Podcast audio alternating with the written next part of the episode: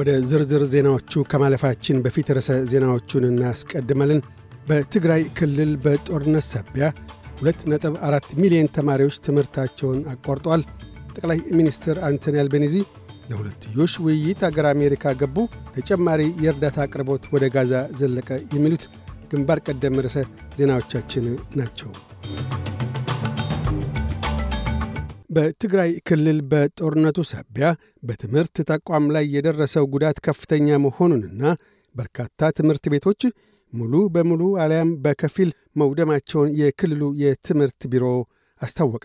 የትምህርት ቢሮው ኃላፊ ዶክተር ኪሮስ ጉሽ እንደገለጡት በክልሉ 2.4 ሚሊዮን ተማሪዎች ትምህርታቸውን አቋርጠዋል። 14 ሺህ ያህል መምህራን ከሥራ ገበታቸው ተለይተዋል። ይህ በእንዲህ እንዳለም በጎንደርና ደብረ ብርሃን የተሽከርካሪዎች ሰዓት እላፊ ገደብ የጸና ሆኖ ለነዋሪዎች እስከ ምሽቱ ሦስት ሰዓት፣ በባሕር ዳር ከተማ ተሽከርካሪዎች እስከ ምሽቱ አንድ ሰዓት፣ ለነዋሪዎች እስከ ምሽቱ ሦስት ሰዓት የሰዓት እላፊ ገደቦች ይላሉ መሆኑን የአማራ ክልል ኮሚኒኬሽን ቢሮ በሰጠው መግለጫ አስታውቋል። ጠቅላይ ሚኒስትር አንቶኒ አልቤኒዚ የሁለትዮሽ ውይይት ለማካሄድ ዩናይትድ ስቴትስ ገብተዋል። አቶ አልቤኒዚ ዋሽንግተን ዲሲ ላይ ከፕሬዚደንት ባይደን ጋር በዛሬው ዕለት ተገናኝተዋል። በሁለቱ መሪዎች ውይይት አጀንዳ ውስጥ የአውስትሬልያ እንግሊዝና ዩናይትድ ስቴትስ ባህር ሰርጓጅ መርከብ ስምምነትና የኢንዶ ፓስፊክ ቀጠናዊ ጉዳዮች ዋነኛ አጀንዳ ሆነው እንደሚነሱም ተነግሯል። በትናንትና ዕለት እሁድ ወደ አሜሪካ ያቀኑት አልቤኒዚ በ2022 ጠቅላይ ሚኒስትር ከሆኑ አንስቶ ከፕሬዚደንት ባይደን ጋር ለዘጠነኛ ጊዜ የተገናኙ ሲሆን በአሁኑ የአሜሪካ ይፋዊ ጉብኝታቸው ለአራት ቀናት የሚቆዩ ይሆናል። የአቶ አልቤኒዚ ከአሜሪካ ይፋዊ ጉብኝታቸው መልስ በመጪው ወርሃ ኖቬምበር ወደ ቻይና ተጉዘው በቤጂንግና ሻንግሃይ ይፋዊ ጉብኝት እንደሚያደርጉና ከፕሬዚደንት ሺ ጂንፒንግ ጋር ተገናኝተውም እንደሚነጋገሩ አስታውቀዋል። ቻይና ከአልቤኒዚ ጉብኝት በፊት ሰሞኑን አውስትራሊያ ላይ ጥላ የነበረውን የወይን ታሪፍ ገደቦች ያነሳች ሲሆን አውስትራሊያ ቻይና ላይ በዓለም የንግድ ድርጅት ዘንድ የመሠረተችውን ክስ ታነሳለች። በሌላም በኩል የአቶ አልቤኒዚን የአሜሪካ ጉብኝት አስመልክቶ የተቃዋሚ ቡድን የሕዝብ መወሰኛ ምክር ቤት ምክትል ሴናተር ማኪያላካሽ ጠቅላይ ሚኒስትሩ በአሜሪካ የሥራ ጉብኝታቸው ወቅት ለአውስትሬልያ የኒውክሌር ኃይል ተጠቃሚ ሰርጓጅ መርከብ ማግኘት ምን ያህል ጠቃሚ እንደሆነ አጋጣሚውን ተጠቅመው ፕሬዚደንት ባይደንን ልብ እንዲያሰኙ ሲጠቁሙ ይህ የቀድሞው የቅንጅት መንግሥት ዋነኛ ፖሊሲዎች አንዱ ነው። እናም በእርግጠኝነት አጋጣሚውን ተጠቅመው ፕሬዚደንት ባይደንንና ዩናይትድ ስቴትስ ሰርጓጅ መርከቡን ለአውስትራሊያ ሰርቶ ማድረስ ለሁለቱ አገራት ቀጣይ ሥራነት ምን ያህል ጠቃሚ እንደሆነ ሊያሳውቁ ይገባል ብለዋል።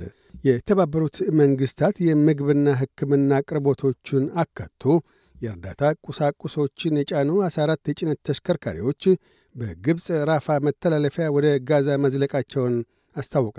የጭነት ተሽከርካሪዎቹ ወደ ጋዛ የዘለቁት በትናንትና ዕለት አንድ የእስራኤል ታንክ የግብፅን መቆጣጠሪያ ጣቢያ ተኩሶ መምታትና የጋዛ ቦምብ ድብደባ ሳቢያ የሰብአዊ እርዳታ አቅርቦት መገታትን ተከትሎ ነው። ኦክቶበር 7 ሐማስ በእስራኤል ላይ የሰነዘረውን ጥቃት ተከትሎ 1400 እስራኤላውያን ሲገደሉ በፍልስጤማውያን በኩል ጋዛ ውስጥ 4651 ሰዎች ተገለዋል። ከ14200 45 በላይ መቁሰላቸውን የጋዛ ጤና ሚኒስቴር አስታውቋል። የተባበሩት መንግሥታት የፍልስጤም ግዛቶች ልዩ ራፖርተር ፍራንሲስካ አልቤኒዚ ከ2.3 ሚሊዮን የጋዛ ነዋሪ ፍልስጤማውያን ውስጥ ከአንድ ሚሊዮን በላይ የተፈናቀሉ መሆኑን ጠቅሰዋል። የእርዳታ አቅርቦትን አስመልክተውም ሲናገሩ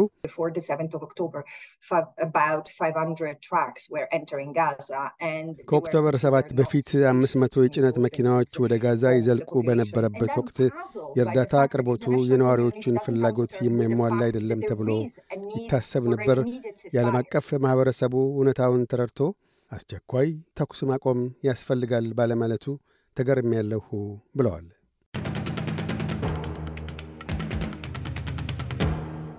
በዚሁ ወደ ውጭ ምንዛሪ ተመን እናመራለን። አንድ የአውስትራሊያ ዶላር 59 ዩሮ ሳንቲም ይመነዘራል። አንድ የአውስትራሊያ ዶላር 63 የአሜሪካ ሳንቲም ይሸረፋል። አንድ የአውስትራሊያ ዶላር 34 ኢትዮጵያ ብር ከ83 ሳንቲም ይዘረዝራል። ቀጥለን የነገውን የአውስትሬሊያ ዋና ዋና ከተሞችና የአዲስ አበባን የአየር ጠባይ ትንበያ እናሰማለን። ፐርስ በአብዛኛው ፀሐያማ ሆኖ ይውላል። ዝቅተኛ 10፣ ከፍተኛ 27። አድላይድ ብራ ይሆናል። ዝቅተኛ 14፣ ከፍተኛ 19። ሜልበርን ደመናማ ይሆናል። ዝቅተኛ 12፣ ከፍተኛ 26። ሆባርት ብራ ይሆናል። ዝቅተኛ 9፣ ከፍተኛ 22። ካምብራ ፀሐያማ ሆኖ ይውላል። ዝቅተኛ 5፣ ከፍተኛ 27። ሲድኒ በአብዛኛው ፀሐያማ ሆኖ ይውላል።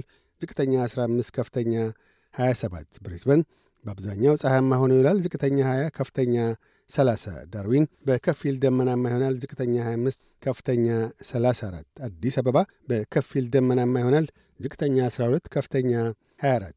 ዜናዎቹን ከማጠቃለላችን በፊት ርዕሰ ዜናዎቹን ደግመን እናሰማለን። በትግራይ ክልል በጦርነት ሳቢያ 2.4 ሚሊዮን ተማሪዎች ትምህርታቸውን አቋርጠዋል። ጠቅላይ ሚኒስትር አንቶኒ አልቤኒዚ ለሁለትዮሽ ውይይት አገረ አሜሪካ ገቡ። ተጨማሪ የእርዳታ አቅርቦት ወደ ጋዛ ዘለቀ። የሚሉት ግንባር ቀደም ርዕሰ ዜናዎቻችን ናቸው። እያደመጡ የነበረው የኤስቢኤስ አማርኛ ፕሮግራምን ነበር። የፕሮግራሙን ቀጥታ ስርጭት ሰኞና አርብ ምሽቶች ያድምጡ። እንዲሁም ድረገጻችንን በመጎብኘት on demand እና በኤስቢኤስ ራዲዮ ሞባይል app ማድመጥ ይችላሉ። ድረገጻችንን SBS dot com dot au Amharic ን ይጎብኙ።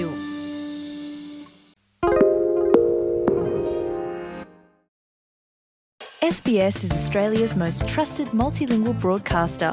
Our listeners are loyal, highly engaged, and have supported countless local businesses. We offer advertising packages for businesses of all sizes. Our experienced sales team will guide you through the process of owning a great campaign.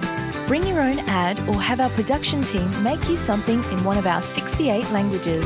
Start the conversation with your new audience today. Email sales at sbs.com.au.